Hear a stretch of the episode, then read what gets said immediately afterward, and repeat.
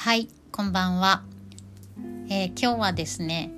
えー、たまにはアイルベダ以外のことも話してみようと思って、えー、私の祖父おじいちゃんについて話そうと思います。え、っともう私のおじいちゃんはあのいつぐらいに亡くなったのかな？もう他界していないんですが、え、まあ形見というと大げさなんですけどおじいちゃんが毎朝、え、ゴリゴリとフランスパン今で言うとバケットですよねをゴリゴリと切っていたナイフをなんか私今も使っていてこのそのナイフを見てたまにおじいちゃん思い出して、えー、います。その思い出す時にこう、まあ、決まって考えることなんですけどうちのおじいちゃんってねすっごい自分の人生を楽しんだ人だったんですよ。こう亡くなってから遺言が何枚も出てきてどうやら1年に1通書いてたみたいなんですが、えー、70歳ぐらいから書き始めて75歳ぐらいだったかな。で亡くなったの95歳ぐらいでちょっと前の年とかはあの割とボケてきてしまっていたのでなかったんですけど 20, 20通ぐらいあったんですよ合計。で面白いのが全ての遺言の書き出しが同じで、えー、人生何十年ここの何十年の数字のところはもちろん違うんですが人生何十年、えー、まあ例えば人生70年か人生71年とかそういうふうにそこは変わってるんですけどね、えー、思い残すことは何もない楽しかったありがとうって書いてたんですよ。でそこからまあ後の文章は、まあ、短かったんですけどこういろんなことが書いてたりしたんですけどね。えー、90歳ぐらいの時はもうなんかね貯金はもうほとんどないとかなんかそんなことも書いてましたね。でうちの父親があのそのおじいちゃんは一緒に暮らしてたんですけど私の母方の父、えー、だったのでまあいわば、えー、うちの父親は養子ではないけど、えー、その妻の父親と一緒に住んでる、まあ、いわばマスオさん的な感じですよね。だったわけなんですけどそのうちの父親の名前も書いていて「えー、君のおかげで」あ何だったかな。えー、いろいろ気も使わせてしまったかもしれないが、えー、たの楽しかっただったかな。ありがとうみたいなそういう感謝の気持ちも書いてたりしてました。で20年間も思い残すことは何もない。楽しかったって書き続けてきたことにまあびっくりして。まあ本当に楽しんでた人だったんですよ。この遺言を見なくてもそれはわかるぐらいだったんですけど例えば80歳ぐらいの時に親友の、まあ、人と親友のおじいちゃんがいたんですけどね。もう家族みんな知ってる。えー、その親友のおじいちゃんとヨーロッパ北欧かな？北欧だったかな？フィンランドデンマークなど北欧と、まあ、イギリスとかも行ったはずだったんですがを回る旅をしたりとか80歳でですよ。で、えー、そうやって80とかになっても毎週1回は梅田に出てあ梅田って大阪でいうえー、まあ都市部こう百貨店とかがたくさんあるようなその街に出てこうちょっといい佃煮とかでそこでフランスパンあとスモークチーズとかねを買って帰ってきて、えーまあ、朝ごはんは自分でいつもじ用意して食べてたんですけどこうゴリゴリとそのナイフで私が今使ってるナイフでフランスパンを切ってそこにチーズを添えてでバターとブルーベリージャムを塗ってこう孫の私からしたらなんて美味しそうなものを食べてるんだろうって毎朝思ってたんですよ。私たちは普通に食パンで、えー、マーガリンだったはずそういう普通のごく普通の朝ごはんだったんですけどうちのおじいちゃんだけはそうやってなんかおしゃれなご飯を食べてるわけですよ。で夜はそうやってあの買ってきた佃煮を食べたりとかねでビールも毎日飲んでたしで季節になれば鮎の塩焼きとかね自分だけ食べてたりとかしたんですよ。でこう何て言うのかな決してこれ食べるかっていうことも言わず自分で楽しんで食べてた感じだったんですけど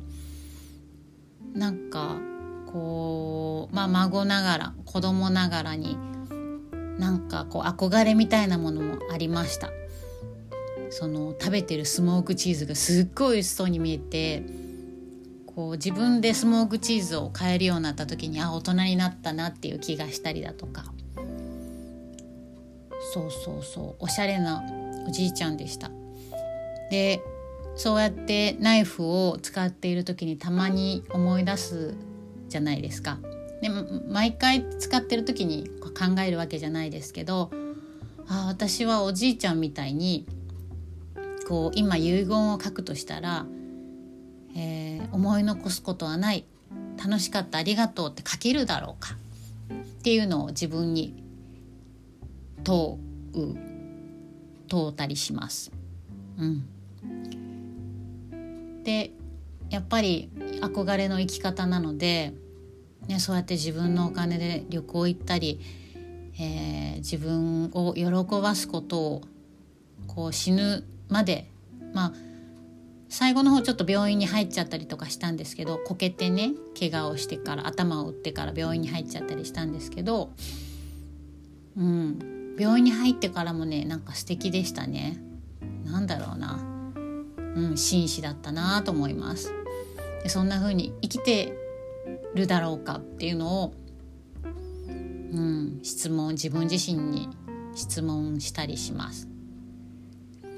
でその時にこうちょっとでも自分で、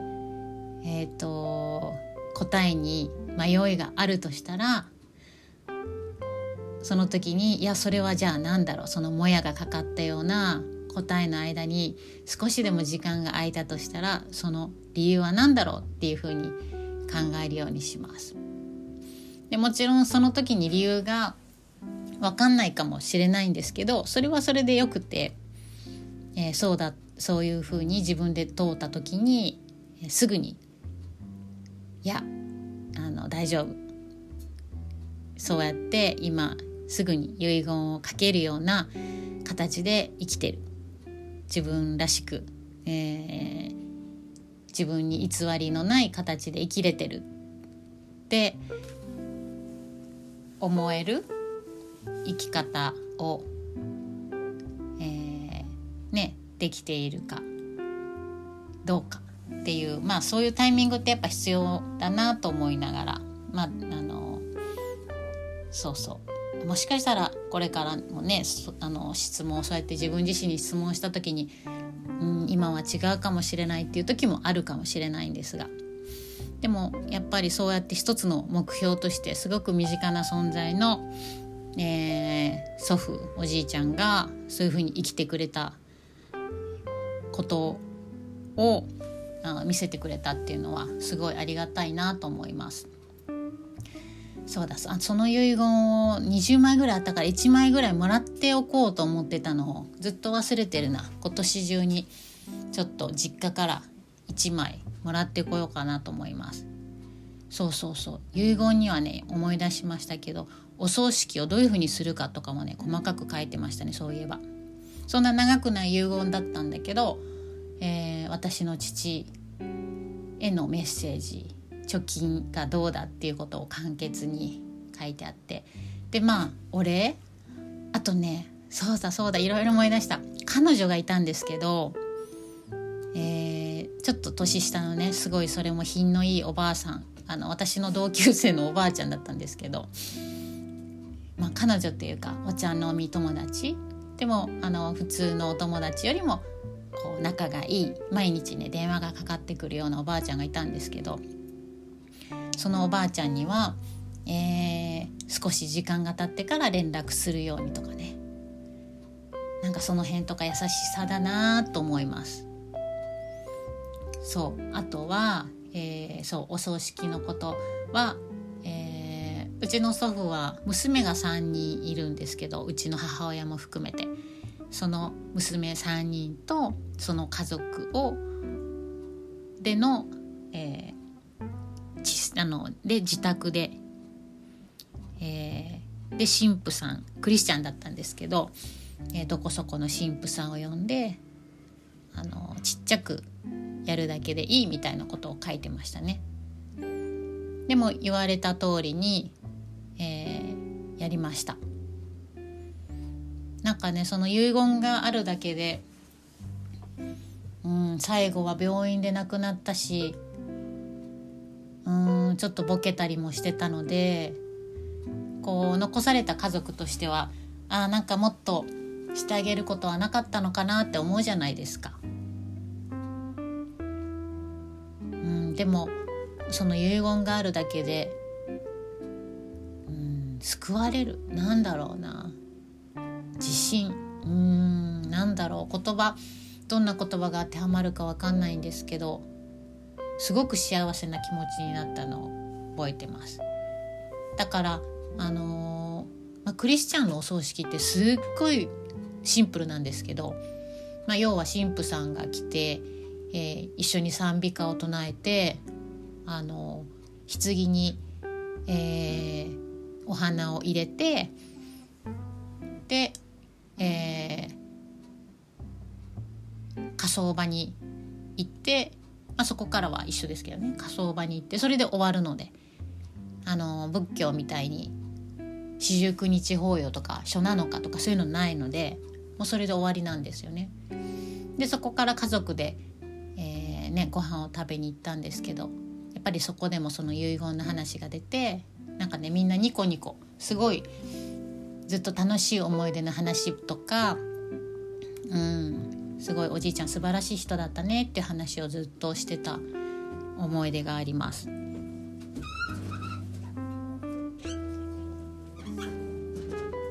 なのでやっぱりその私も遺言を残したいなと思ったので毎年書いてます。なんかね書くこともまたそれはそれあのそれはまた別の機会に話したいと思いますがうん。そうやって身近に憧れの人がいるってありがたいなと改めて、え今朝パンを切りながら思った一日でした。はい、はあ、久しぶりにすごく深いとこまで思い出したな。では今日はこんなところにしましょうか。結構長く話しちゃいましたね。はい。では年末でこうバタバタすることも増えますが、えー、